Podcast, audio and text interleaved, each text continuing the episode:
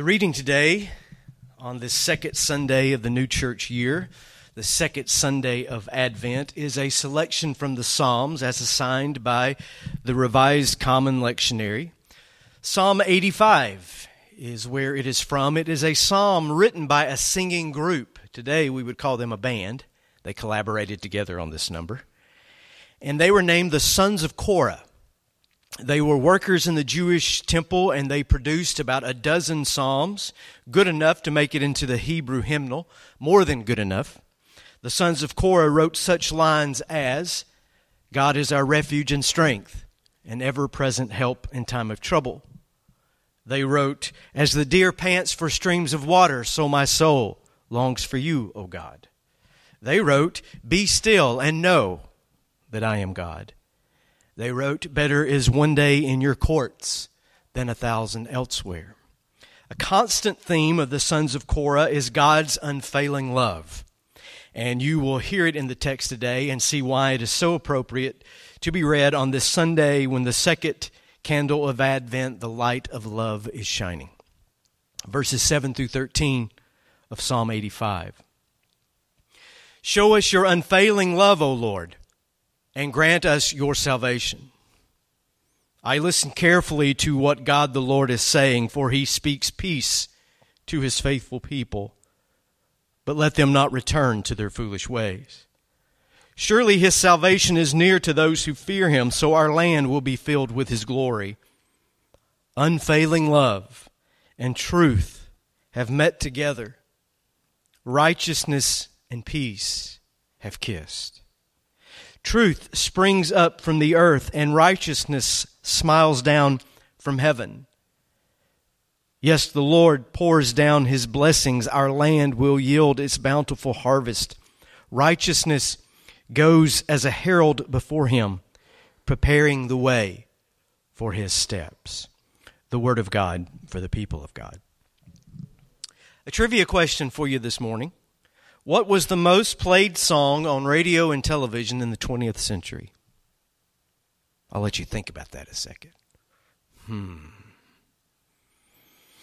Well, according to BMI, the Broadcast Music uh, Incorporated company, it was a song written by Barry Mann and Cynthia Weil, not household names.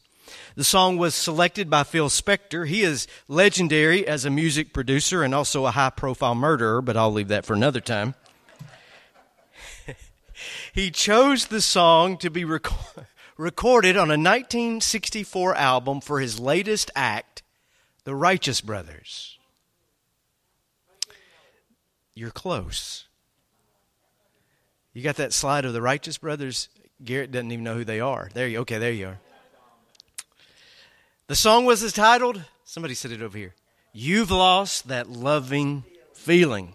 It was played almost 9 million times in the previous century. You never close your eyes anymore when I kiss your lips. Do, do, do, do. You know that one? It's a great song. Uh, for some of you older than me, you heard that song when it was released. I cast no judgments on age. It was a number one hit, played solidly over a decade. But if you are closer to my age, you were introduced to this tune in 1986 here, as it played a pivotal role in the movie Top Gun. And Tom Cruise, who's the only one from that mo- movie who still looks the same, lip sync that in this karaoke bar to the woman that he was courting at the time, and the song was renewed for a brand new generation. And then the song got a second boost in the 1990s when Unchained Melody was released with the movie Ghost, starring Demi Moore and Patrick Swayze. And when they released Unchained Melody again, they put You've Lost That Loving Feeling on the soundtrack again, and there you have it. The most played song in the 20th century, You've Lost That Loving Feeling. We're not playing it today, but I thought we might have to.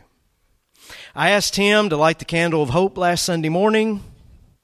He did so for a brief moment with the cigar lighter from his pocket. He could not keep hope alive because the wick was not a wick at all. As you can see, it is plastic, These are electric candles. We discovered that about 20 seconds into the challenge. And when Tim turned the candles over to attempt to at least turn one of them on, he did not have his reading glasses. Thus, he succeeded in only loosening the battery compartment on every single one of those candles instead of flipping the switch. And that has all been resolved today. Hope is alive. And the second candle is a hunka hunka burning love another much played song from the 20th century. We have not lost that loving feeling, or have we? Like hope last week, you might find love a difficult thing to gin up this Christmas season. You just aren't feeling it. You've lost it, maybe. So, I've got some good news for you. Love is not a feeling. Not really. Affection is. Passion is. Welcome, connection is. And love is foundational to all of these things to be sure. But love goes much deeper than an emotion. Love is more than a feeling. Love is a verb. Love is a way of acting. Love is a state of being. Love is who you are more than how you feel. Emotions are important, and the church has done an effective job in squashing emotions at times telling us, oh, just ignore your emotions. Those aren't important. Important. Ignore how you feel. I'm not saying your emotions are inconsequential. Far from it. I am saying that love is greater, more encompassing than those emotions. Can you imagine if your love is based purely on emotion? How does a mother with a colicky baby feel after about the third or fourth hour of trying to comfort that child? She's lost that loving feeling. I guarantee you. How does a dad feel after that 12th round toe to toe with the smart ass 17 year old son? He's lost that loving feeling, right? How do you feel? Your spouse is punch you in the morning at 5:30 because you haven't heard the alarm clock. Get up, get up, get up. It's time for you to leave. It's time for you to go to work. You've lost that loving feeling. If you rely upon emotion as the source and means of what love is, you're not going to have very many people in your life because you're not going to feel good about anyone, not even yourself, all the time. If love was just the emotional feelings of warmth and butterfly kisses, we wouldn't be in love for many hours of the day. Obviously, it's something more. The sons of Korah, wordsmiths that they were, have an idea. They use this phrase, unfailing love, twice in the text this morning. The English translation is pitifully inadequate because we don't have a single word or a single phrase for what the original language is communicating here. In the Hebrew word, is a single word. In the Hebrew text, it is a single word, chesed. And there it is, both in Hebrew and transliterated into English. Now, most of us who are English speaking would have a little we have a little trouble with this word. Maybe if you're if you're a native German speaker or Slavic speaker, you can get a little closer to it because the ch has got a sound pardon me, more like a farmer getting ready to spit. And uh, our guides in, in uh, our, our, guides in the, in, in, the Middle East would say, well, it's easy for us because we live in the desert. And uh, you spend some time in the desert with the sand blowing in the wind. It doesn't take long that it becomes natural to go, try to get all the sand out of your throat. Well, that's what this word sounds like. Chesed. Hard, guttural chesed.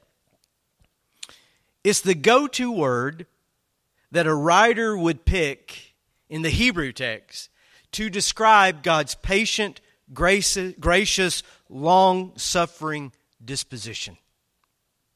Chesed is where love and strength and justice and peace and truth and grace and righteousness all come together. This is not just love steadfast love, unfailing love. Not just kindness, but dependable kindness. Not just affection, but affection that works for the community's best interest. God's unfailing love, His steady loving kindness is always there.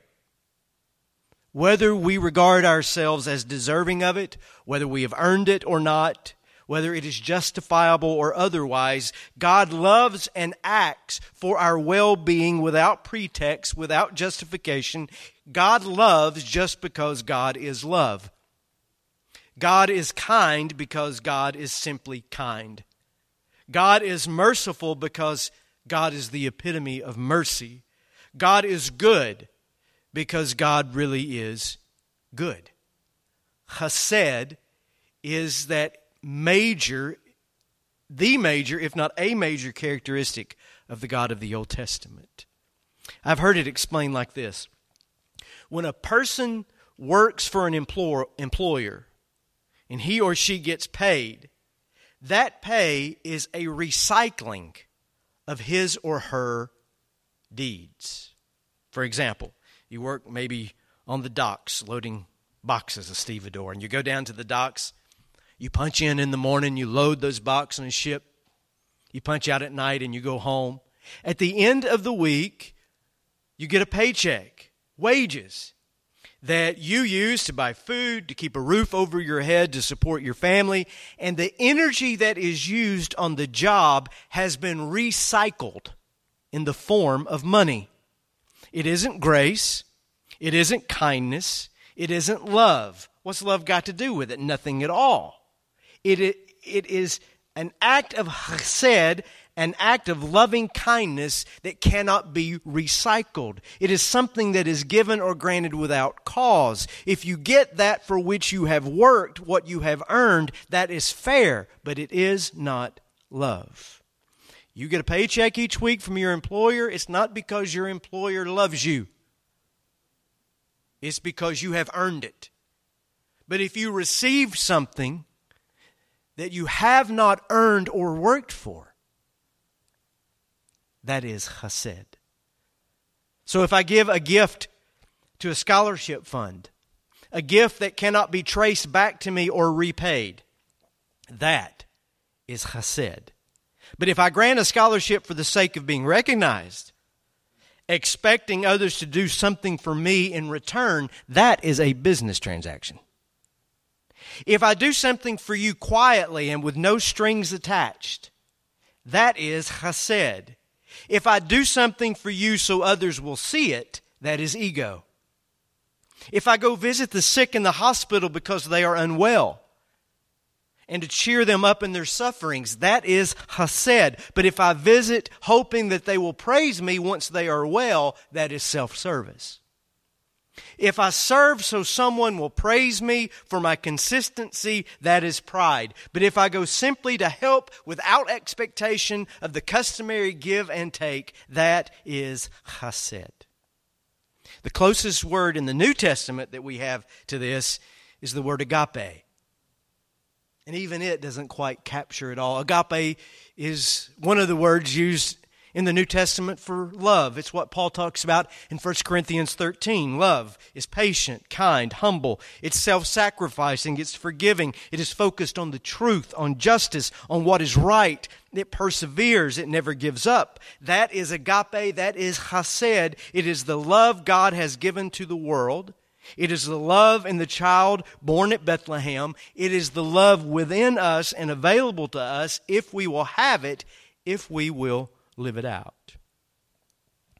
I say live it out intentionally because it is our state of being. A few weeks ago, I was talking about love and compared it to the air we, we, we breathe. Do you remember that? Oh, thank you. I said the air is both within us and it surrounds us. It is where we get our being. And I should have referenced that old Troggs song, Love is All Around. You remember that one? I feel it in my fingers, feel it. Yeah, that was a missed opportunity. So uh, I'll introduce a different picture today. It's from Dr. James Finley, who studied with Thomas Merton when he was a young man. He provides this image of a stone falling into a well of water. And this well, this, this water is bottomless, it is endless in its depth. So the stone is falling forever, falling, falling, free falling forever. But sometimes the stone will land on this little protrusion, this little cliff, this little shelf that sticks out from the duct of the column, the wall of the well, and the stone sits there undisturbed for a long, long time. But what, what does water do? Water erodes. And eventually that little shelf gets worn down and the rock falls again. And it just keeps falling into the infinity of the water. Now, Finley uses this example to say this. Now, imagine that you are that stone. Imagine that we are all falling into God and God's vast and infinite love. But we don't fall without interruption. We all find those protrusions, those little shelves, and we land on them and we say to ourselves, I'll stop right here. This is far enough for me. I'm content here. I've got it figured out. I don't need the disorientation of continuing to fall. I've got the answers I need for life. I'm not going anywhere else. And we all do that. And we settle. But then Finley says something will dislodge us a death, a diagnosis, a personal revelation of some sort, and that settled place where we have been resting where we thought we had gone far enough, enough or deep enough erodes beneath us. And then it's back to falling deeper and further into the love of God. How deep is your love? The Bee Gees. It's the right question. It's exactly the right question. How much love do you want? How far do you want to go? Do you want enough love just for you and yours? That's not very deep. Or do you want love for those outside your boundaries, outside your borders, outside your tribe? That's a little further. Do you want love for the poor, for the stranger, for the sick, for the homeless, for the hungry, the naked? That's further still. Do you want love for the enemy, for the world? You have to fall a long time sometimes for that. But that is chesed. Not warmness, not friendship, but doing and wanting what is best for all. Where love, strength, justice, peace, truth, grace, and righteousness all come together. Verse 10 of that text today unfailing love, chesed, and truth have met together righteousness and peace have kissed. What a beautiful turn of phrase that is. It was 115 years ago that a great revival swept through the region of Wales. And it was not like the great awakenings of the American frontier. It was unlike the religious explosion in the late 1800s here in this country. It was unique in that it wasn't personality driven. There was no John Wesley or D.L. Moody or Jonathan Edwards to pin the movement on. It just erupted. And by some accounts, this renewal began when a small group of Christians were getting together and they were sharing their personal testimonies.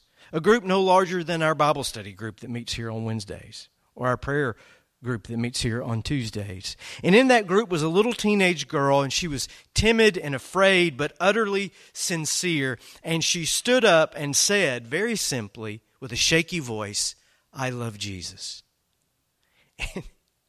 And, it seemed to enliven that group, and then it enlivened their church, and it just exploded. And there are people who study spiritual movements and spiritual revivals and what was so unique, again, not just about personality, but about the Welsh revival, is that it was really a love affair. So many of our spiritual awakenings have been driven by guilt, by shame, by fire and brimstone, by, uh, by bow, browbeating both uh, the faithful and the unrepentant until everybody is in, in a frothing mess. But this was different. It was just love this sense in, a, in, in an entire region, an entire country, that God's love was up to something.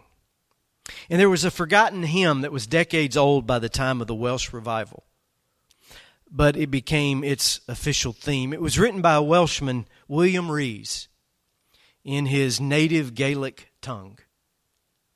And the first stanza began, My best effort, Dama gallery alt vel Lloyd. Translated loosely into English, Here is love, vast as an ocean. We sing that song regularly here. It's a, one of the two favorite hymns of mine.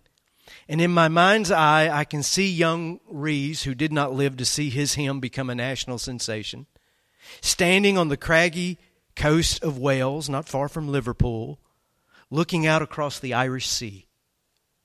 And he writes, Here is love, vast as an ocean, loving kindness, chesed, like a flood.